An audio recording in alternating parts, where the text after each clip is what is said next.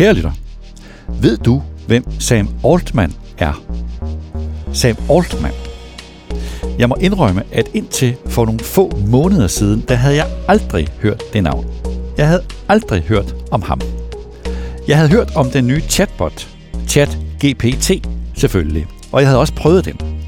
Jeg har også fulgt med i al virakken om ChatGPT, og nu også dens nye version, den der hedder ChatGPT 4.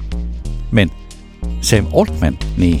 Nå, men det gik op for mig, at Sam Altman, han er leder af den virksomhed, der hedder OpenAI, den virksomhed, der står bag den nye chatbot. Og eftersom at jeg ikke et øjeblik er i tvivl om, at vi står over for noget, som vil få en afgørende betydning for vores liv, for vores måde at leve på, for vores kultur og for måden, som vi indretter os på politisk og for den måde, som er fremtidens erhvervsliv kommer til at konkurrere på.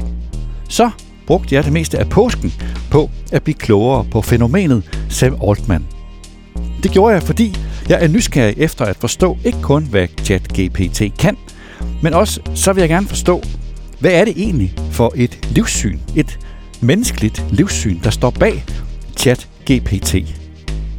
Eller med andre ord, hvem er egentlig Sam Altman, den 37-årige tech-nørd i en hættetrøje, der står i spidsen for den virksomhed, der har sendt ChatGPT på markedet. Den unge mand, der har vendt op og ned på verden. Så her handler det ikke om Sam Altman sådan CV. Jeg nævner lige her i nogle få stikord. Sam Altman er født i 1985. Han læste computer science på Stanford University, men droppede ud undervejs for at starte tech-virksomheden Looped, som senere blev solgt. Han har i en hel del år været med i det meget dominerende tech-netværk i Silicon Valley, der hedder Y Combinator, og som står bag nogle meget succesfulde tech-virksomheder som for eksempel Airbnb og Coinbase. Og så var han i 2015 med til at starte OpenAI, den virksomhed, som alle nu taler om. Men altså, her handler det sådan set ikke så meget om Sam Altmans karriere. Her handler det om noget andet. Det handler om, at jeg forsøger at blive klogere på, hvad er det, at han vil, Sam Altman? Hvad er hans mål? Hvordan ser han på den teknologi, som han er i gang med at udvikle? Og også om han forstår den bekymring, som mange mennesker har i forhold til det, som han har gang i. Velkommen til Topchefernes Strategi. Hvis du, kære lytter, har prøvet kræfter med den nye kunstige intelligens i chatbotten ChatGPT, eller måske endda med dens helt nye version ChatGPT 4, så har du sikkert fået en aha-oplevelse, ligesom jeg fik det. En oplevelse af, at det her, det er unikt, det er banebrydende, det vil få store konsekvenser for vores fremtid. Sam Altman vil, som sagt, være ukendt for de fleste, og han har kun givet få interviews.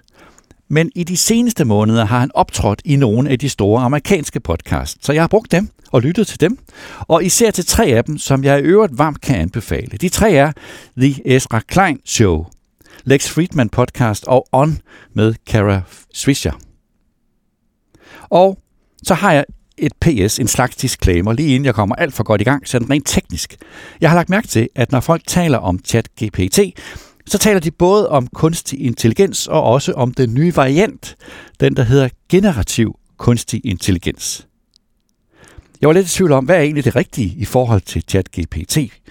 Så jeg valgte den nærliggende løsning. Jeg spurgte selvfølgelig bare ChatGPT om det, og øh, det er jo derfor, den findes, ikke sandt? Og den svarede med et klart ja på spørgsmålet om, hvorvidt den bruger generativ kunstig intelligens. Men folk bruger begge udtryk, og nogle gange blander selv de kloge de to udtryk sammen, så for en nemheds skyld, så bruger jeg altså udtrykket kunstig intelligens her i podcasten. Sam Altman trådte for alvor ind på scenen for cirka to år siden. Det gjorde han, da han skrev en lang tekst, et essay om sit syn på kunstig intelligens. Det var i 2021. Og i det essay skrev han om det teknologiske fremskridt, som vi kan se frem til de næste 100 år, at det vil være, citat, langt større end alle dem, som vi har gjort siden, at vi kontrollerede ilden og opfandt hjulet langt større end alle dem, som vi har gjort siden, at vi kontrollerede ilden og opfandt hjulet. Citat slut. Okay, Altså, øh, sådan et budskab, det kalder jo på en sund skepsis. Det må jeg sige, måske endda på en hovedrysten, altså helt ærligt. Hvis du spørger mig, øh, kære lytter, så vil jeg jo normalt omskrive, omgående afskrive en person, der siger sådan noget som en fantast, øh, som et fjols simpelthen. Men Sam Altman har altså præsteret nogle meget stærke resultater i sin fortid, især i regi af tech-netværket Y Combinator, som jeg nævnte i indledningen. Og så må man jo bare sige, at en person, der har været med til at udvikle ChatGPT, sådan en person er man nødt til at tage alvorligt. Og dertil kommer, at Sam Altman han er ikke alene i sin vurdering af, at vi står over for en omvæltning af de store. Nogle af de helt tunge profiler mener også, at det her det er ekstraordinært. Tag for eksempel Bill Gates, medstifteren af Microsoft. Han skrev på sin blog for nylig om kunstig intelligens, at, citat, hele brancher vil reorientere sig rundt om den, citat slut. Og i et nyligt essay i Wall Street Journal, der skrev Henry Kissinger, tidligere amerikansk udenrigsminister, Erik Schmidt, tidligere topchef hos Google, og Daniel Hottenlocker, der er dekan på MIT, Universitetet, en fælles tekst, hvor de skrev, at situationen kan sammenlignes med oplysningstiden. Det er jo noget af et statement, må man sige. Men de tre kom også med en alvorlig advarsel. De skrev om den nye kunstige intelligens, at den har det særlige vilkår, at vi ikke ved, hvordan den fungerer, og derfor skrev de, citat, at den skaber et hul mellem menneskelig viden og menneskelig forståelse. Hvis vi skal navigere i den her transformation med succes, så bliver vi nødt til at udvikle nogle nye måder at tænke på, og nogle nye måder at interagere med computere på. Det vil blive den grundlæggende udfordring i den kunstige intelligens tidsalder. Citat slut. Det essay, som Sam Altman skrev for to år siden, det gav han titlen Moore's Law for Everything. Det var en titel, som han helt sikkert havde valgt med omhu, fordi titlen Moore's Law for Everything, den sender et tydeligt signal om hans ambition, og også om hans kompromilløshed. Ja, lad os bare sige det lige ud. Hans ekstreme kompromilløshed. For hvem var Gordon Moore, manden som Sam Altman opkaldte sit essay efter? Gordon Moore var et ikon i techbranchen, en af de allerstørste. Han var medstifter af tech-giganten Intel, og han døde i øvrigt forleden som 94-årig. Gordon Moore formulerede for mange år siden den sætning, der kaldes for Moores lov. Den siger, at antallet af transistorer i et integreret kredsløb vil fordobles hvert andet år. Antallet af transistorer i et integreret kredsløb vil fordobles hvert andet år. Gordon Moores iagttagelser har vist sig at være forbløffende robust i mange år, i flere årtier. Og dertil kommer, at priserne på meget af den nye teknologi, de faldt samtidig. Det har vi alle sammen sikkert oplevet gennem årene, når vi købte en ny computer, at prisen var på vej ned og ikke på vej op. Forklaringen har været, det ville Gordon Moore fortælle os, at priserne på de eksisterende transistorer faldt, fordi vi med det nye udstyr kunne lave dobbelt så meget – der var en slags indbygget overudbud, og det gjorde, at priserne på ny elektronik faldt. Nu ved jeg ikke, kære lytter, om du synes, det lyder indviklet. Det synes jeg. Jeg synes faktisk, det lyder super indviklet. Og derfor lavede jeg en hel podcast om det sidste år. Så jeg indsætter lige en reklame. Hvis du vil høre mere om Gordon Moore og Moores lov, så lavede jeg faktisk en podcast sammen med aktiechefen i MyInvest, Kurt Kara. Den kan du finde, hvis du søger tilbage til 5. maj 2022. Nå, det var et tidsspring. Men sådan en sammenhæng, altså at noget bliver bedre og billigere på samme tid, den har ikke fundet sted i andre steder. For eksempel inden for fast ejendom eller lægehjælp eller uddannelse. Men hvad nu, spørger Sam Altman i sit essay, hvis den nye kunstige intelligens gør den slags muligt? Altså, at en sammenhæng i lighed med Gordon Moores lov vil komme til at gælde for everything. Altså, at alt bliver bedre, samtidig med, at alt bliver billigere. Det er Sam Altmans påstand, at det rent faktisk vil kunne ske, og at det vil skabe det, som han kalder for en fænomenal rigdom. Fordi omkostningerne ved at bruge arbejdskraft vil falde mod nul i takt med, at kunstig intelligens tilslutter sig arbejdsstyrken, som han udtrykker det. Og ikke nok med, at det her vil kunne ske, det er også en udvikling, som vil ske i et højt tempo, og uden at nogen rigtig ved, hvor grænserne går. Det sagde Sam Altman, da han var gæst i podcasten The Ezra Klein Show. And it certainly doesn't seem to be slowing down. Moore's law in varying definitions, but let's say that was like a doubling of transistors every two years. Maybe AI is sort of growing at a rate of like 10x per year in terms of these these model sizes and, and the associated capabilities. So I do think we're on a very steep curve. We will hit limits, but we don't know where those will be. Sam Altman kommer ud af tech-miljøet. Og det er et miljø, som adskiller sig fra det, som man møder i mange traditionelle virksomheder i erhvervslivet. Jeg ved det, for jeg har mødt de mennesker mange gange, også her i København. Faktisk har jeg dyrket det miljø, fordi jeg altid har syntes, at det er unikt, og det gør mig nysgerrig. Det er et særligt miljø. Det er kaotisk, det er nørdet, det er diverst, det er åbent, det er ungt, og det er afslappet i sin påklædning. De holder deres møder mærkelige steder, ofte store såkaldte town hall meetings i en nedlagt lagerhal i Sydhavnen, eller sågar for nogle år siden i den grå hal på Christiania, og hvor vi sad på nogle gamle papkasser, mens forskellige tech-startupper var på scenen og delte ud af deres erfaringer med at starte en virksomhed. Jeg kan huske, at jeg den aften på Christiania tog et billede og lagde det på Twitter, hvor jeg skrev, at det er egentlig en sjov tanke, at den største forsamling af kreativitet og talent i dansk erhvervsliv lige nu, den var samlet i den grå hal på Christiania. Nå, men det er en særlig kultur, kort sagt. Og det oplever man, når man besøger traditionelle virksomheder i erhvervslivet, som jo hele tiden forsøger at tiltrække de her unge talenter i takt med, at tech fylder mere og mere i alle virksomheder. Når jeg for eksempel går rundt i hovedkontoret hos AP Møller Mærsk på Esplanaden her i København, så kan jeg se det. Jeg er kommet hos Mærsk i mange år, helt tilbage fra 90'erne, og stort set i alle årene, der har kulturen været tydeligt præget af den gamle shippingkultur. Af mennesker, især mænd, der gik i pænt tøj og opførte sig på en ret ensartet måde. Og nu, i løbet af få år, er kulturen på Esplanaden synligt ændret. På kort tid har de hos Mærsk ansat en masse tech-mennesker, og når man går rundt på Esplanaden i dag, så ser man de mennesker, de unge, mange kvinder, og de er, for nu at sige det mildt, ikke klædt i jakkesæt. Tech-miljøet består af ildsjæle med en høj fejlprocent, og det er også et særligt kollegialt fællesskab, og så er det præget af en ekstraordinær ambition og risikovillighed.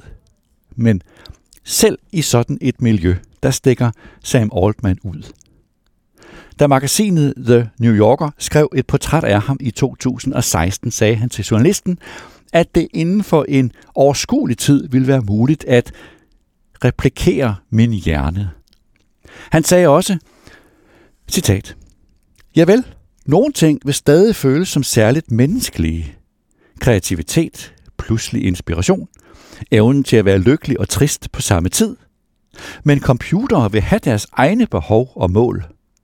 Da jeg indså, at intelligens kan blive simuleret, så gav jeg slip på ideen om, at vi er unikke, og det var ikke så traumatisk, som jeg troede, at det ville være.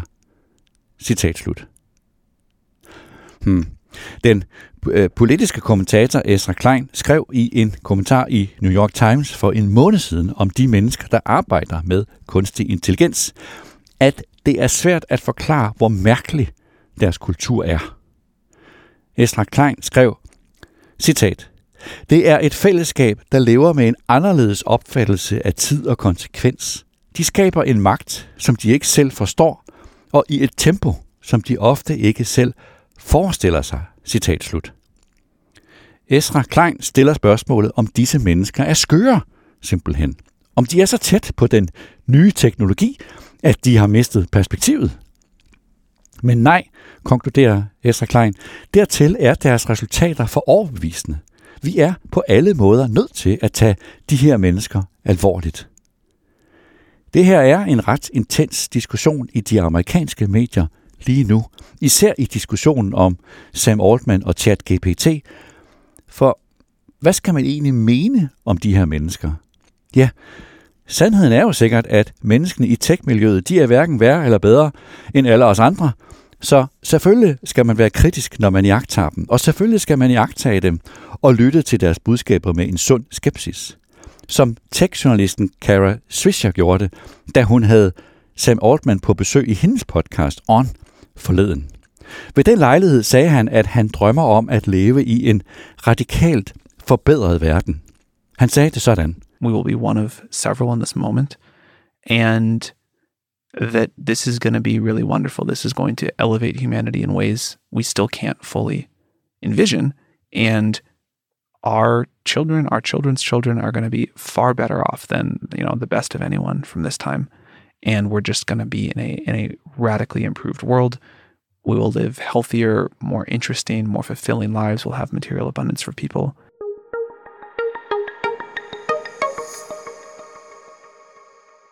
Og den mangeårige tech-journalist Kara Swisher svarede roligt og nøgternt tilbage på det, at, citat, Du lyder bekymrende meget som de mennesker, jeg mødte for 25 år siden. De talte sådan. Nogle af dem fortsatte med det, men mange af dem gjorde ikke, desværre. Grådigheden sned sig ind, pengene sned sig ind, magten sned sig ind, og det blev lidt mere indviklet. Citat slut. Når det handler om kunstig intelligens, så åbner den ikke kun for nogle helt ubegribelige menneskelige landvindinger. Den giver også grund til en stor bekymring. Og den bekymring, den bliver en tech-begejstret Sam Altman også konfronteret med. Da han var gæst hos Ezra Klein, fortalte Sam Altman, hvor forbløffende enkelt det egentlig har vist sig at være at udvikle den nye kunstige intelligens i ChatGPT. Han sagde, Once you have a system that can take in observations about the world, learn to make sense of them, and one way to do that is to predict what's going to happen next. The I think that is very near intelligence. So we have the ability to build systems that can learn, update, remember, create. We have the ability to build agents that try to accomplish a goal with that knowledge. And, you know, we've gotten surprisingly far just putting those few simple ideas together. Så det er jo åbenbart ret nemt, det der med kunstig intelligens. I hvert fald, hvis man er en tech-nørd som Sam Altman. Men det fremgår af de forskellige interviews, at han er med på, at mange frygter, at kunstig intelligens kan få alvorlige konsekvenser. For eksempel, at mange mennesker risikerer at blive sendt ud i arbejdsløshed. Hans svar på den del af kritikken er det svar, som vi ofte hører i den diskussion, at historisk set, så har en ny teknologi altid skabt sådan en frygt. Og at når job forsvinder, så opstår der nye job i stedet for de gamle job. Og helt grundlæggende, så mener Sam Altman, at vi mennesker vil bruge den kunstige intelligens til at løse de opgaver, som vi ikke bryder os om at lave selv. Vi vil bruge kunstig intelligens som et værktøj. Og lige netop den diskussion er jo ret central i diskussionen om kunstig intelligens og om menneskers frygt for kunstig intelligens. Ikke kun fordi den jo handler om, hvorvidt mange mennesker vil blive sendt ud i arbejdsløshed, men sådan set også fordi den handler om, hvorvidt at vi mennesker overhovedet så vil arbejde i fremtiden. Vil det overhovedet være noget meningsfuldt at tage sig til i fremtiden? Det taler han med computerforskeren Lex Friedman om. Lex Friedman er vært i en podcast, der har hans navn. Det er en flere timer lang samtale, og undervejs i samtalen, der talte de to om det her. Om gad vide, hvad mennesker vil foretage sig i en fremtid med kunstig intelligens. De to talte blandt andet om det, da de kom ind på at tale om skak, om skakspillet. Om at computere er blevet langt bedre end mennesket til at spille skak, og om hvad det har betydet for skakspillet. Og det har vist sig, at skak er blevet mere og ikke mindre populært. Det har også vist sig, at menneskelige skakspillere er blevet dygtigere takket være computerne, og at menneskelige spillere bruger computerne som værktøj. Og det har øvrigt også vist sig, at publikum ikke gider at se to computere spille mod hinanden, selvom kvaliteten af sådan et spil er højere end et spil mellem to mennesker. Så spørgsmålet er, hvorfor er det sådan? Og hos Lex Friedman taler de to om, at selvom kunstig intelligens er dygtigere end mennesket, så ønsker vi stadig at opleve det uperfekte. vi vil stadig gerne acceptere fejl. Og hvis man tror, at det betyder, at mennesker ikke længere vil ønske at arbejde, så er det forkert, sagde Sam Altman. Fordi at sådan er mennesker ikke. Han udtrykker det på denne her måde. And then people are like, oh, well, no one is going to work. But people want status. People want drama. People want new things. People want to create. People want to like feel useful. Um, people want to do all these things. And we're just going to find new and different ways to do them, even in a vastly better, like unimaginably good standard of living world. Så på en eller anden måde, i hvert fald ifølge Sam Altman, så vil vi mennesker stadig være mennesker i en fremtid med kunstig intelligens. Vi vil stadig ønske at gøre de ting, som mennesker gør. Vi vil stadig ønske at udfolde os. Han erkender, at det denne gang kan vise sig, at det teknologiske spring fremad vil være mere omvæltende end tidligere i historien. Men, siger han til Ezra Klein, citat, jeg har en dyb tro på, at menneskets opfindsomhed og behov for fjollede former for status er så uendelig, at vi vil finde en masse nye ting at tage os til. Jeg må indrømme, at jeg synes, det er et lidt sjovt citat. Jeg har en dyb tro på, at menneskets opfindsomhed og behov for fjollede former for status er så uendelig, at vi vil finde en masse nye ting at tage os til. Citat slut. Helt ærligt, så har jeg ingen idé om, hvad rækkevidden af den nye kunstige intelligens den er. Heller ikke i forhold til fremtidens arbejdsmarked, men jeg må indrømme, at Sam Altman i det mindste virker som om, at han har tænkt over de her ting. At han ikke bare er en tech-nørd, som er helt uden kritisk sans i forhold til, hvad det er, at han har med at gøre. Og at kunstig intelligens skal ses i en sammenhæng med, hvem vi er som mennesker. Men stadig, selvfølgelig er der bekymring om det her. En alvorlig bekymring. Hvad i alverden er det, at mennesker som Sam Altman er ved at slippe løs i vores verden? Ser vi ind i en fremtid, som den forfatteren Aldous Huxley skriver om i sin bog Farver nye verden, hvor en diktator bruger ny teknologi til at fjerne menneskelige værdier i et forsøg på at gøre mennesker lykkelige. Det er blandt andet den bekymring, som har fået flere tusinde tech-forskere og tech-erhvervsledere, blandt andre Sam Altmans tidligere kollega i OpenAI, Elon Musk, til at skrive et åbent brev, hvor i de foreslår, at arbejdet med at udvikle kunstig intelligens bliver sat på pause i seks måneder, sådan at der bliver tid til at tale om, hvordan vi skal forholde os til det, og hvordan vi bør regulere det. Desværre så er det forslag jo nok ikke særlig realistisk. Jeg tror ikke, at de i Kina er med på den idé med at holde en pause, og skal vi andre i Vesten så holde pause imens. Men selvfølgelig er det sådan, at når ikke engang de mennesker, der udvikler kunstig intelligens, helt forstår, hvad der foregår, så er det nødvendigt med en alvorlig offentlig samtale om det her.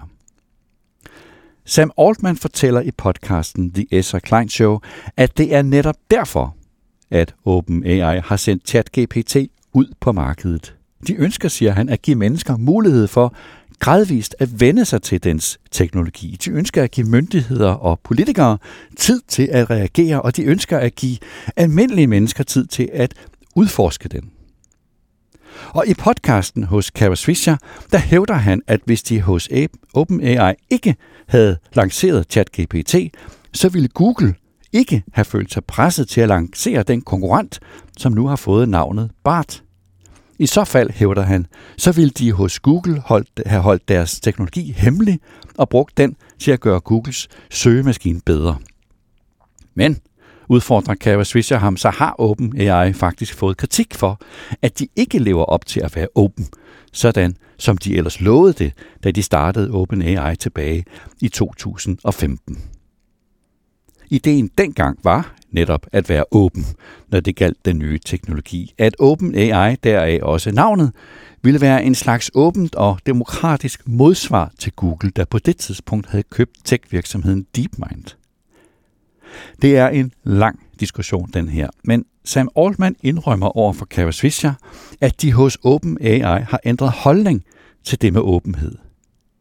De forsøger stadig at være så åbne som muligt, siger han, men og det er jo i sig selv ret tankevækkende, det må man sige, så er det simpelthen for farligt at slippe den her nye teknologi ud i det åbne rum, før at man bliver klogere på, hvad de mulige risici er. Sam Altman siger det sådan. But I don't think it would be good right now for us to open source GPT-4, for example. I think that would cause some degree of havoc in the world, or at least there's a chance of that. We can't be certain that it wouldn't.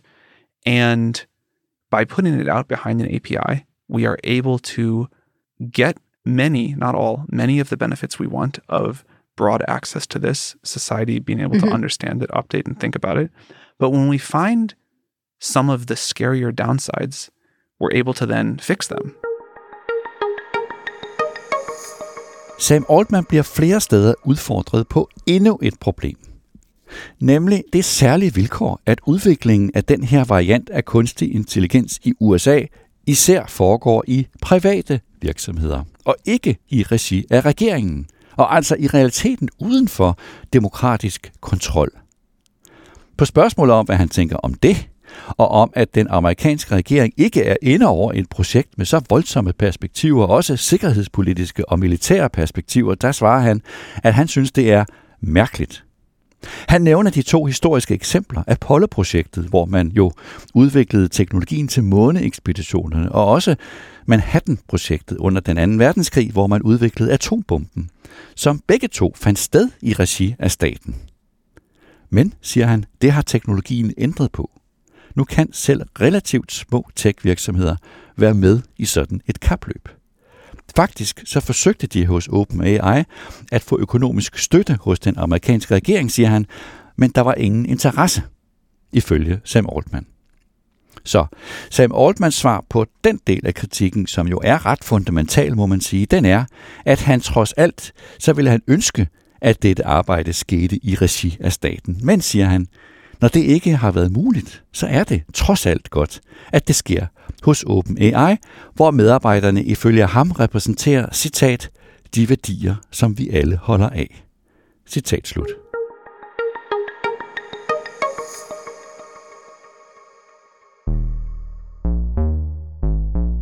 Så, det var et forsøg på at blive klogere på fænomenet Sam Altman. Et nedslag i nogle af de udtalelser, som denne 37-årige næsten ukendte mand er kommet med. Om en ny teknologi, som ikke engang han selv helt forstår, og som ingen kender rækkevidden af, men som, det tror jeg ingen er i tvivl om, vil påvirke vores liv afgørende. Jeg må indrømme, at jeg synes, at det er interessant, faktisk helt vildt og utroligt interessant og også vigtigt, og med mange vidt forskellige og helt ukendte perspektiver at se nærmere på. Et af dem, det skrev jeg en leder om i børsen i sidste uge. Og det er lidt det samme emne, som det Sam Altman talte med Kara Swisher om her til sidst. Nemlig, at udviklingen af kunstig intelligens og lanceringen af ChatGPT er gået så helt usandsynligt hurtigt, at vores politikere slet ikke er på omgangshøjde. Vores politikere handler langt bagefter. Og det gælder også her i landet. Det er kun nogle få måneder siden, at vi fik en ny regering i Danmark. Og når man læser i regeringsgrundlaget, så er det her kæmpestore og samfundsafgørende tema helt fraværende. Det er ikke for meget sagt, at det her det ændrer vilkårene for en dansk regering, der varetager Danmarks interesser. Det gælder vores nationale sikkerhed, det gælder vores økonomi, vores velfærd, vores sundhed, vores undervisning. Det her, det vil gøre forskellen på fremtidens vinder og tabere, også blandt lande. Så spørgsmålet er, også her i landet, ønsker regeringen, at Danmark skal være blandt de førende i verden, når det gælder om at forstå og udnytte kunstig intelligens? Hvis ja, hvilke investeringer vil det kræve, for eksempel i uddannelse og forskning? Hvordan udnytter man et ekstremt stort spring i produktivitet? Den produktivitet, som vores økonomer har sukket efter i årtier. Og hvilke etiske krav bør sådan en indsats hvile på? Og hvis svaret er nej, hvad vil det så koste os i tabt konkurrenceevne og tabt velfærd? Det siger lidt om tempoet inden for kunstig intelligens, at regeringsgrundlaget fra december allerede er forældet. Det var denne udgave af Topchefernes Strategi. Tak til Arjuna Alexander Kolkur Sørensen, der redigerede optagelsen, og tak til dig, der lyttede med.